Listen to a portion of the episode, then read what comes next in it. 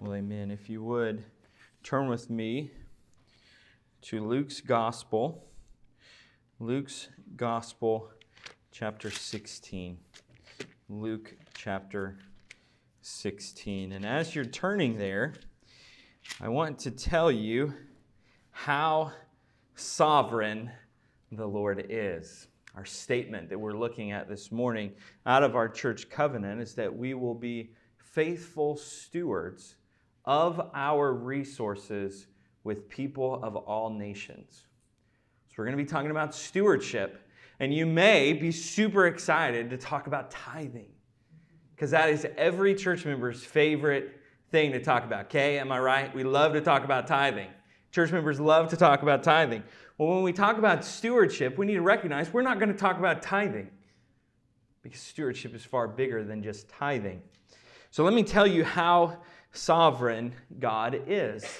On Thursday, the Practical Shepherding uh, Replant Cohort, uh, sponsored by NAM, the Replant Cohort, we were in week chapter 16.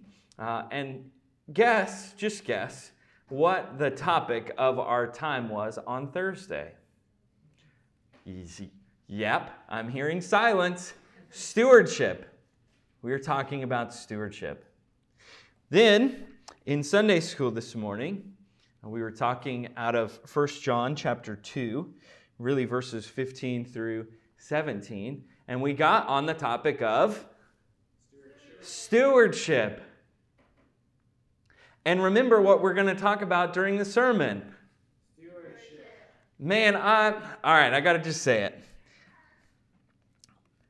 Next weekend, I'll get to go uh, with my boss to Washington, D.C. Uh, he is preaching and leading a conference there, and uh, he's going to get to preach at a church that Annie and I got to visit the last time we were there. It's an African American church, and boy, did I feel like I was at home in, in every way except for uh, the look of things.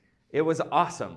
They uh, were joyful. They were excited. I remember even sharing about some of those things. And uh, I also will have an opportunity to preach in a church that I assume will be similar to that next Sunday there in the Maryland area. So uh, I need some practice with the call and the response. So we're going to talk about. All right, we'll work on that. We'll get better. Year three and a half, we're doing okay, I suppose. But we're going to talk about stewardship. We're going to talk about how God is the one who entrusts all things to us. We're going to hear how, in many ways, nothing is ours. As Job recounts, naked I came into the world, and naked I will leave. Our main point, the sermon in a sentence, is that stewardship is when we faithfully use all that God has graciously given us with all people for their good and His glory. Stewardship is when we faithfully use all that God has graciously given us with all people for their good and His glory. Why am I preaching this sermon? Well, one, it's the next sentence in our covenant. But more than that, the reason why I'm preaching this sermon is that we no, it came out during Sunday school. We live in a society that is so worried about self. Get out on the streets, uh, not like in that metaphorical sense. Get out with your car and drive, and you will notice that everyone is worried about themselves. And in our heart of hearts, we're also worried about ourselves. So, in a society filled with self absorption and devoid of a right view of God, we need to be pointed to God's gracious provision of all that we have and to hear the call to obediently share all that we've been given. In a society filled with self absorption and devoid of a right view of God, we need to be pointed to God's gracious provision of all that we have and hear the call to obediently share all we've been given. So, if we could, hopefully that's given you enough time to get to Luke chapter 16. If I could ask you to stand, if you're able, in honor of the reading of God's word. Luke chapter 16, verses 1 through 13. He, that is Jesus, also said to the disciples, There was a rich man who had a manager, and charges were brought to him that this man was wasting his possessions. And he called him and said to him, What is this that I hear about you? Turn in the account of your management, for you can no longer be manager. And the manager said to himself, What shall I do, since my master is taking the management away from me? I'm not strong enough to dig, and I'm too ashamed to beg. I've decided what to do, so that when I am removed from management, people may receive me into their houses. So, summoning his master's debtors one by one, he said to the first, How much do you owe my master? He said, A hundred measures of oil. He said to him, Take your bill and sit down quite quickly and write fifty. Then he said to another, And how much do you owe? He said, A hundred measures of wheat. He said to him, Take your bill and write eighty. The master commended the dishonest manager for his shrewdness, for the sons of this world are more shrewd in dealing with their own generation than the sons of light. And I tell you, make friends for yourselves by means of unrighteous wealth, so that when it fails, they may receive you into the eternal dwellings. One who is faithful in a very little is also faithful in much, and one who is dishonest in very little is also dishonest in much. If then you have not been faithful in the unrighteous wealth, who will entrust you to the true riches? And if you have not been faithful in that which is another's, who will give you that which is your own? No servant can serve two masters, for either he will hate the one and love the other, or he will be devoted to the one and despise the other. You cannot serve God and money. This is the word of the Lord. You may be seated.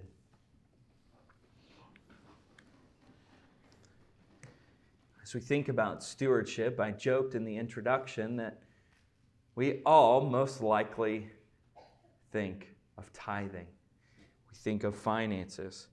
But I want us to think of stewardship as much more than that. Because in our covenant, it's not just financial resources, it's all of our resources with people of all nations. There is a wholeness to stewardship, and it is for the whole world. Earlier in our church covenant, and talking about the doctrinal foundation of it, it says that having been redeemed by Christ, or something like that, we now find ourselves in the position of servant and steward. Servant and steward. Both of those terms have the reality in mind that there is someone over us. Just as a servant has a master, so too a steward has been entrusted by someone who is over him or her. Let's kind of get to the basics of stewardship. It begins, I think, in the very beginning in the garden in Genesis chapter 1 and 2. We see, if you turn there, that God is the one who, in the beginning, did all the things.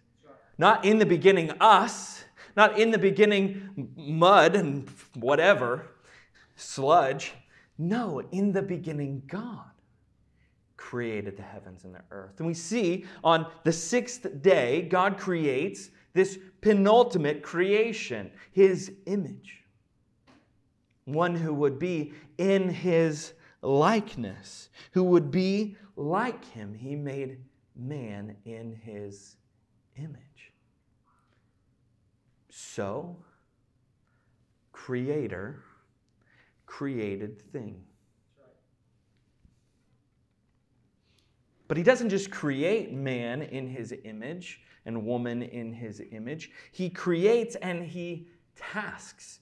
In one sense, to keep the alliteration in view, he creates and he commands. He gives them everything to rule and have dominion over, to tend and to keep, to rule and have dominion of what? Of the garden. And he says, Be fruitful and multiply. I'm grateful that that is not a covenant command that I have to uh, continue to mention to our church family. You guys are doing great in that. Praise God. But God creates and He commands. He tasks man and woman to tend and keep, to rule and have dominion. To do what? To be entrusted as stewards over God's creation. There's this interesting wording in Genesis chapter 2 that I haven't studied in probably three years because that's how long it was that we were in Genesis 2. But in Genesis 2, there's this reality that God is the creator of all things. God is the creator, therefore, of man. And God sets forth man to be the one over the created thing. And man screws it up, falls into sin and temptation. But the reminder is this hierarchy of God being the creator of all things, man as supreme, as dominion over all other things, and he gives, he is entrusting man with all things, but man is still a created thing. So we cannot say we are Lord of our own life. We cannot say that we are Lord over our calendar. We cannot say that we are Lord over our talents. We cannot say that we are Lord over our own bank account. And I can kind of, I can feel it. I can feel it coming up like, oh man, this doesn't seem like a fun sermon, Pastor. Y'all, I'm pumped to say that I almost own a house. My, my, my name's on the paperwork, but there's, there's, there's a balance on there that I haven't yet paid. But the reality is, is that even though my name and my wife's name is on the deed of our home, it's not our house. It's the Lord's house. The Lord has provided with just think about this. The Lord provided the finances for us to be able to somehow get approved. I don't hope the bank doesn't see this. It'd be like, ugh. The Lord provided the finances for us to be able to do that. And He provided the job to provide the finance. And He provided the talent for us to be able to do that. And He provided the health for us to have the talent to be able to exhibit, to have the job. And He provided for us life and breath to be able to do any of the things in that order. So there's no area where I can say, that's my house, daggone it. It's the Lord's house.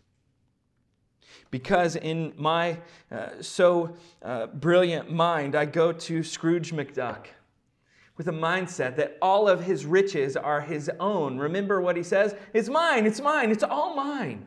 As he swims in his pool of gold coins. Friends, may we not do that.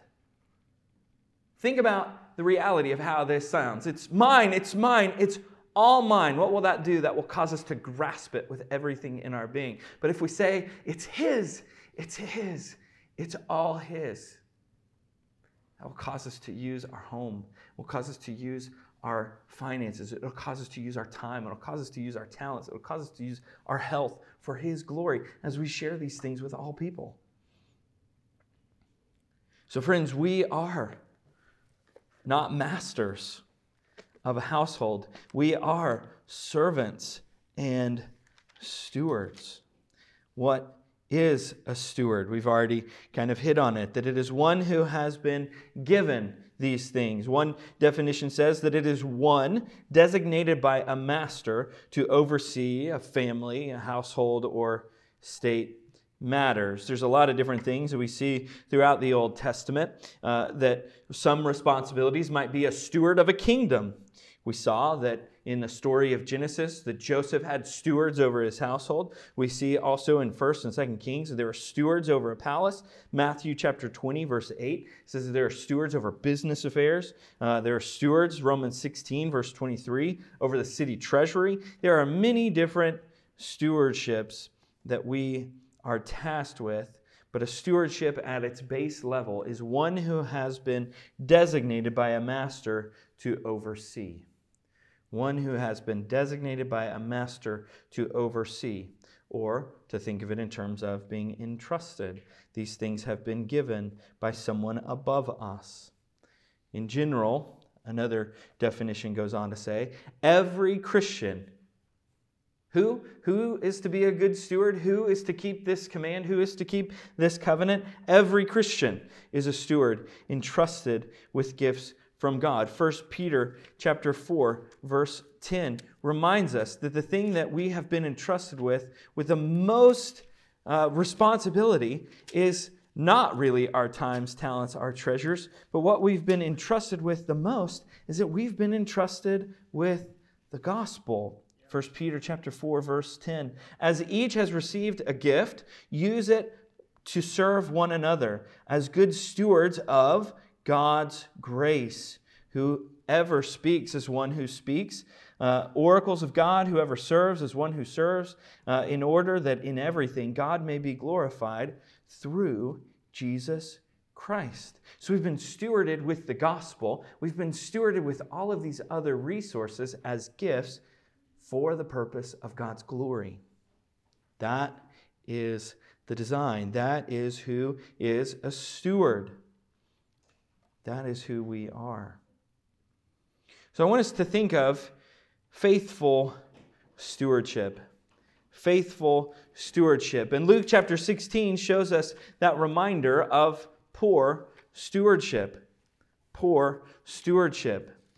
We could look at another parable the parable of those who are uh, given the talents to go out and to receive a return for their investing, to be able to receive 10 talent uh, and, and you know, a tenfold return or a hundredfold return. But here in Luke chapter 16, we see that it is a poor manager who is unfaithfully keeping his manager's accounts.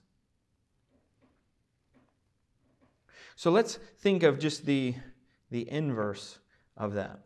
Okay? Remember, stewardship is when we faithfully use all that God has graciously given us with all people for their good and his glory. What has this faithless manager been given? Right? Remember, it's not something he has, it's not his own. He doesn't own these things. He's been entrusted. He's a steward over what? The manager's books to keep right accounts for the good of his manager. But he's not faithful. He's unfaithful. And even in the midst of being removed from this stewardship, what does he do? He makes it even worse. And that others owe his master a hundred, and he says, let's, uh, let's just settle up for uh, 50. Let's just settle up for 50. Oh, you also owe 100. Let's settle up for 80. That is not faithful stewardship. Friends, the reminder is that just like in this story, the manager is watching. And the manager is not this physical, finite human being who sees or hears through other means. Uh, God, our master, sees all things. He knows the stewardship that He's given us. He knows what He's entrusted to us, and He knows if we're being faithful or faithless. So, this steward, this worker, this manager does not steward this faithfully.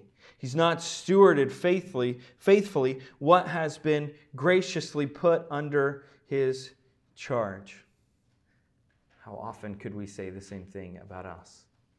If we were to, and I'm not asking you to, but if we were to list out a long list of all of the things that we've been given, because stewardship and being entrusted with all things, your children, your grandchildren, your great grandchildren. Think about this I've been entrusted with a lawn tractor. And you might think, no way does that have anything to do with the gospel. Is it spreading the gospel every day? No. It's, a, it's not able to. But I've been stewarded with that. I've been stewarded with that resource to, when it's broken, and it's broken, uh, to fix it. Because I've also been stewarded and entrusted with my yard.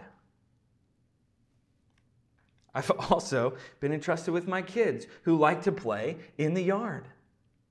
I've also recognized that I have a property boundary that goes back into a lot of woods with heaven knows what kind of critters back there. And if I keep my yard really tall, it's going to be like Jurassic Park. And I'm going to be yelling out to my kids, don't go into the long grass. So you see how you've been entrusted with all of these things. There's not anything that you couldn't say is given by the Lord. Everything that you have has been given him, given by him. Everything. Why are you talking about me? Because that's what I do. Biblical example of faithful stewardship would be using these things. I've heard it said uh, to, to put it in these three categories of your time, your talents, and your treasure. Your time, your talents, and your treasure. And this is where things are going to get really practical. I said, You're uh, you're not Lord over your calendar. There's a lot of books out there that say your calendar is Lord over you. That whenever something comes up, you just kind of, okay, all right, whatever. And if you don't have set boundaries, well, the reminder is we all get the same amount of time. You get a 24 hour day. That's not different for anybody in this room. Now, if you decide to wake up at 11 a.m. and your day starts halfway over, is that poor stewardship. Now, that, hear me, because if you go and you take an account of when did Sean wake up, he's talking about all this stuff and being a good steward. There are some days where I wake up that, that late.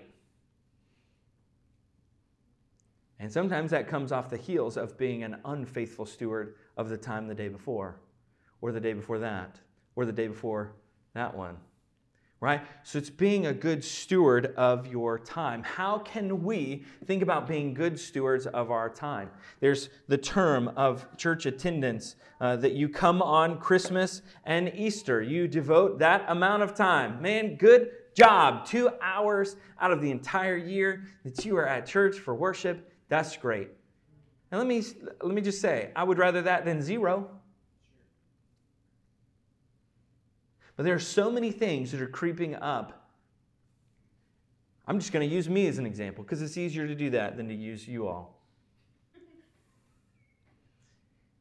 There are so many times where in my weekly schedule, things creep up. And I'm not a good steward of time. There are times where events and activities leave me at the end of the week with nothing left to give.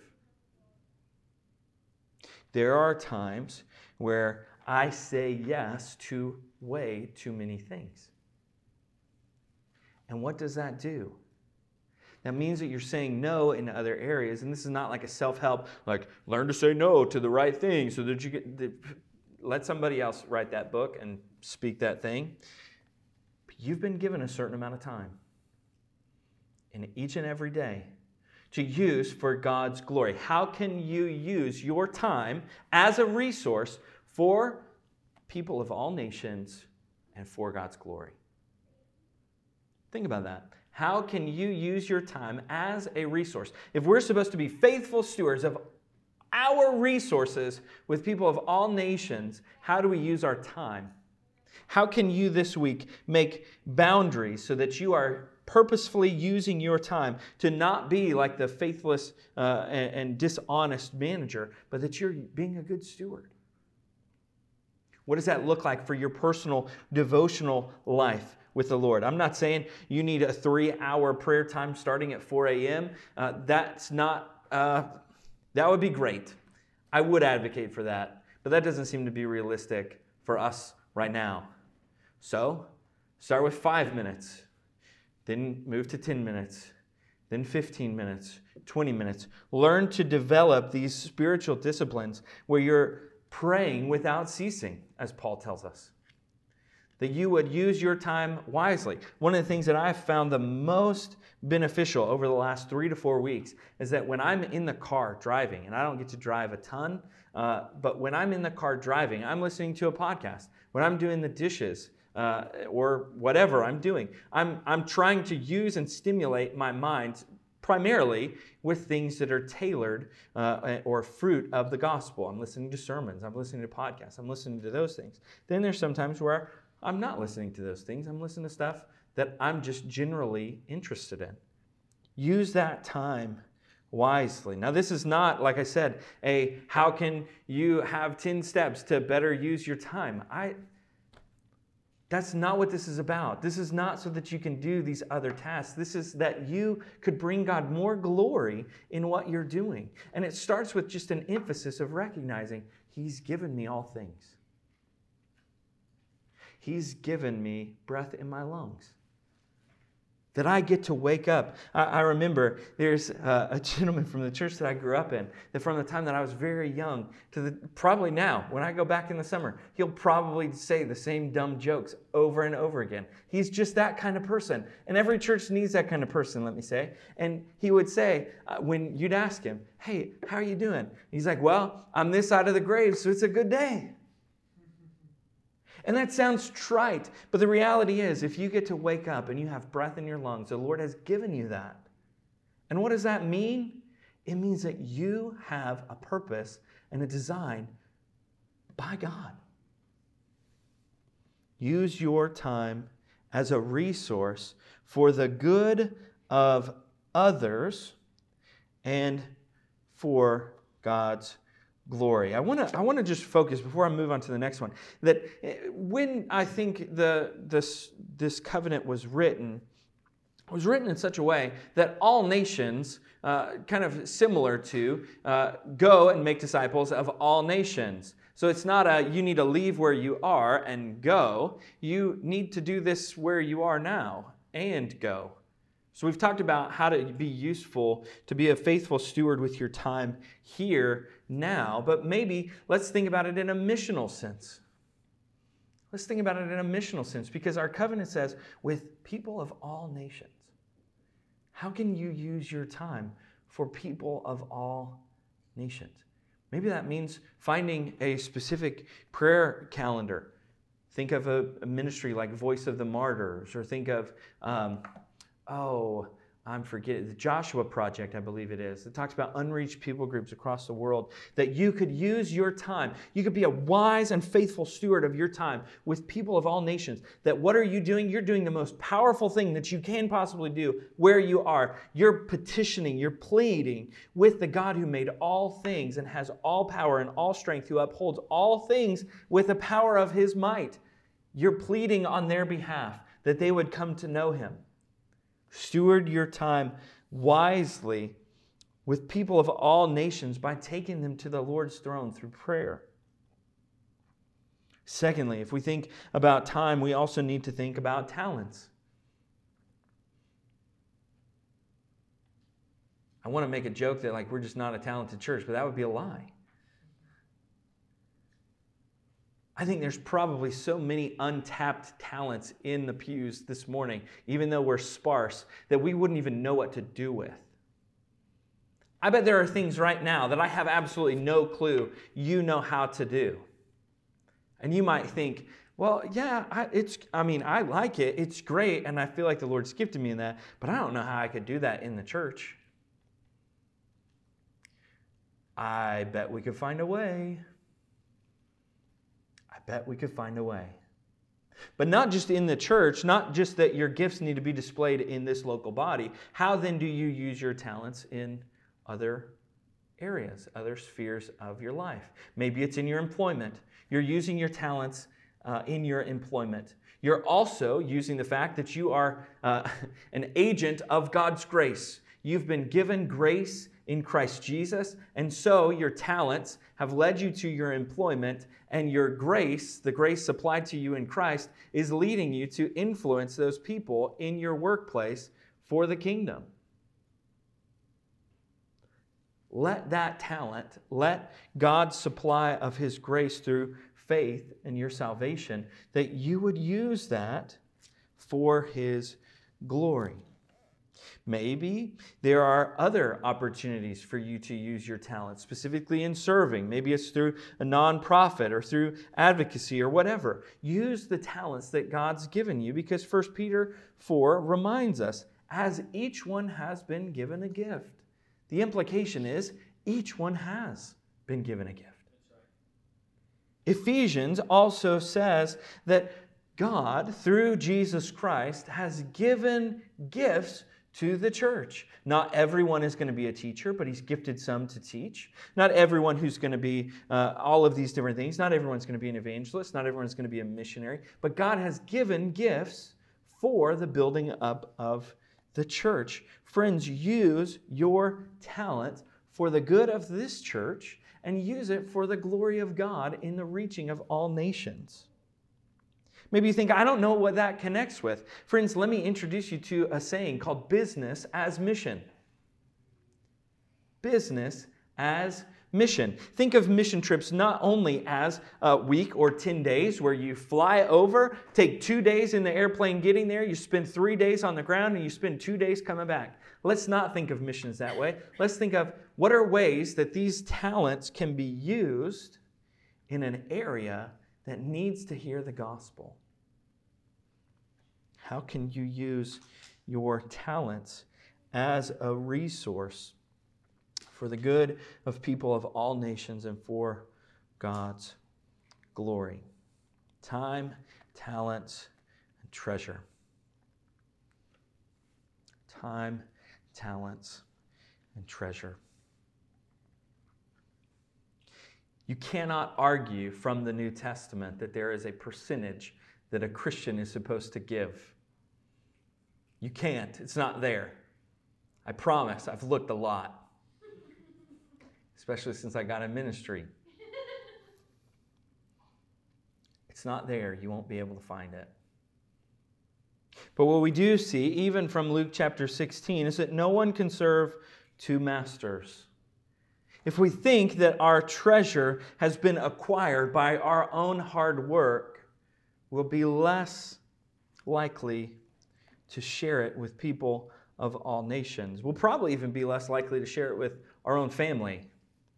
But when we see this treasure, this financial treasure, as given by God, we will be so much more likely to give it to others.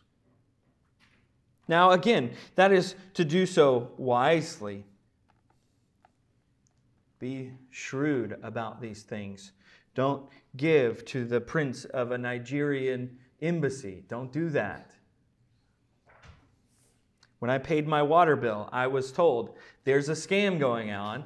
Uh, here's what it is. Don't do this. Be wise with this treasure. Be wise with this money, just as the dishonest manager was unwise. May we not fall into the same trap. May we not serve both God and money, for he will be devoted to one and despise the other. He will hate the one and love the other. You cannot serve God and money. Friends, don't let this gift of financial, I won't even say, uh, large sum of financial. Look, I know, I know where I am. But whatever you've been given, whatever you have, whatever your bank balance is, it's been given by God who gives all things. How would we seek to use our treasure for the building up of God's kingdom, for the good of people of all nations, and for his glory. The easy answer would be give. But it's not just give, because the Bible doesn't just say just give. Well, how much do I give? Just give. How should I give? Just do it. Praise the Lord that the Bible's not Nike slogan. The Bible gives us clear uh, not rules, but ways in which we ought to give. We ought to not look at, oh man, here it is. This is, I'm guilty. Here it is, third week of the month. I got to write that check again. Dang it.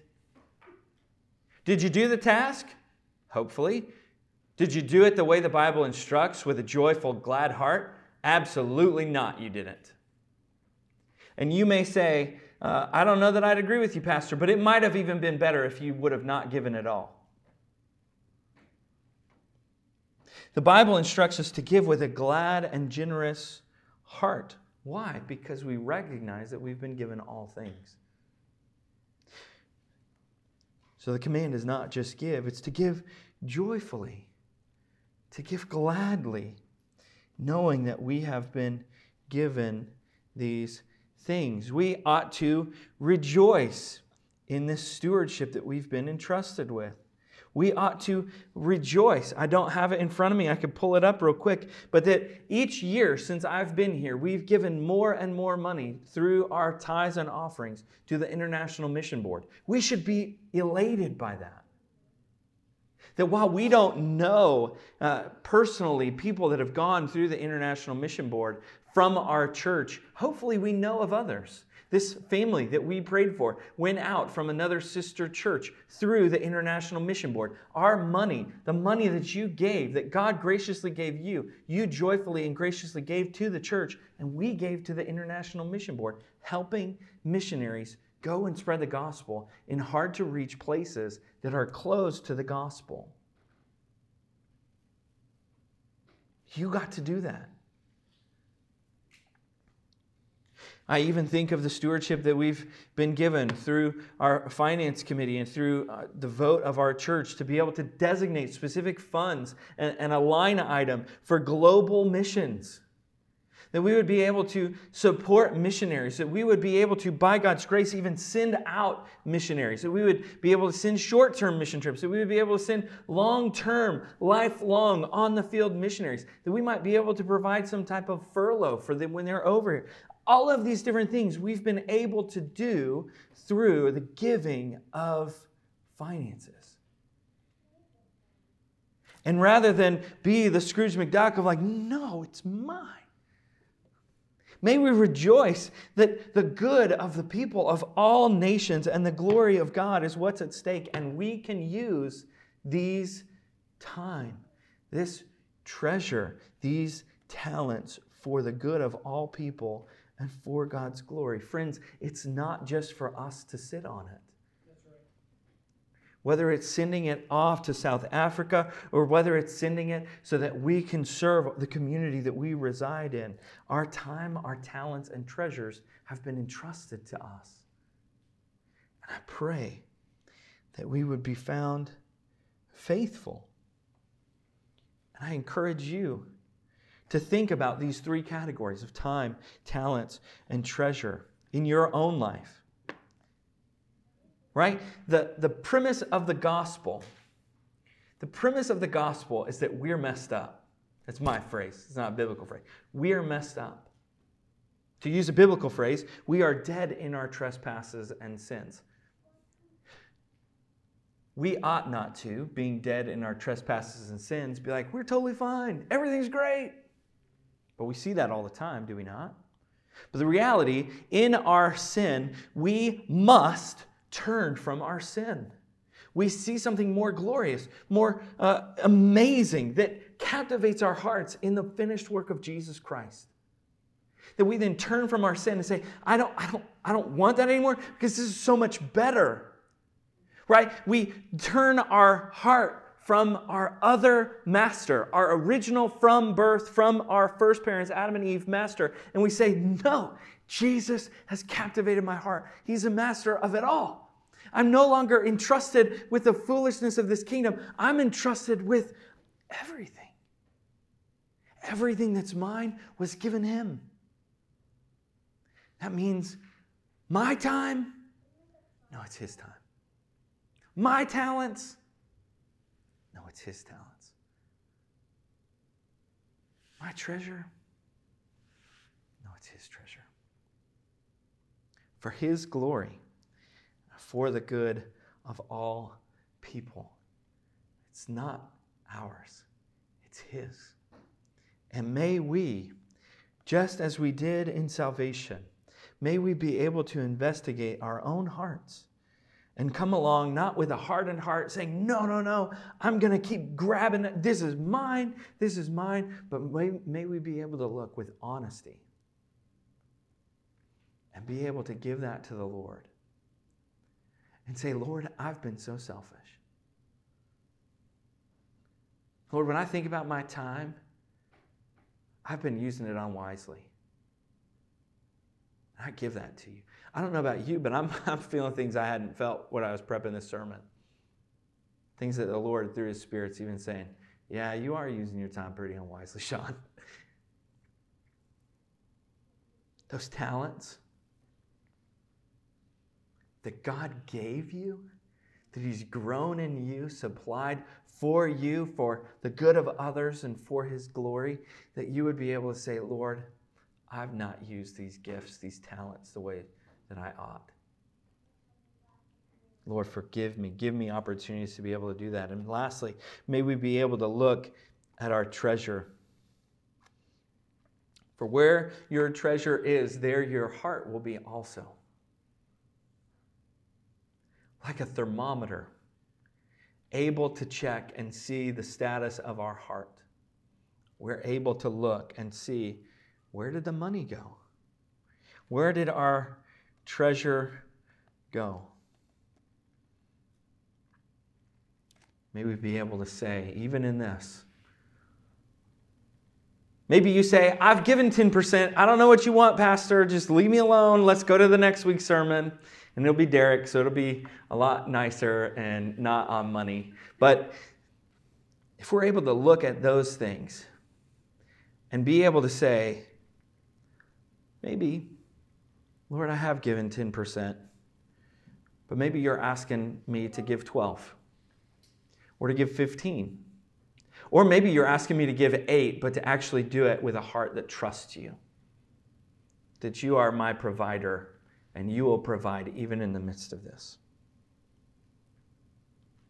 Friends, may we be able to turn from a heart that might be grasping at keeping our time, talents, and treasure, and may we seek to give them to Him. For stewardship is when we faithfully use all that God has graciously given us with all people for their good and His glory. That's what Adam and Eve were commissioned to do in the garden. That they would tend and keep it, and God's presence through the garden would fill the entire earth. May we do that. May we strive to do this, to be faithful stewards with our time, with our talents, and our treasure. Let's pray.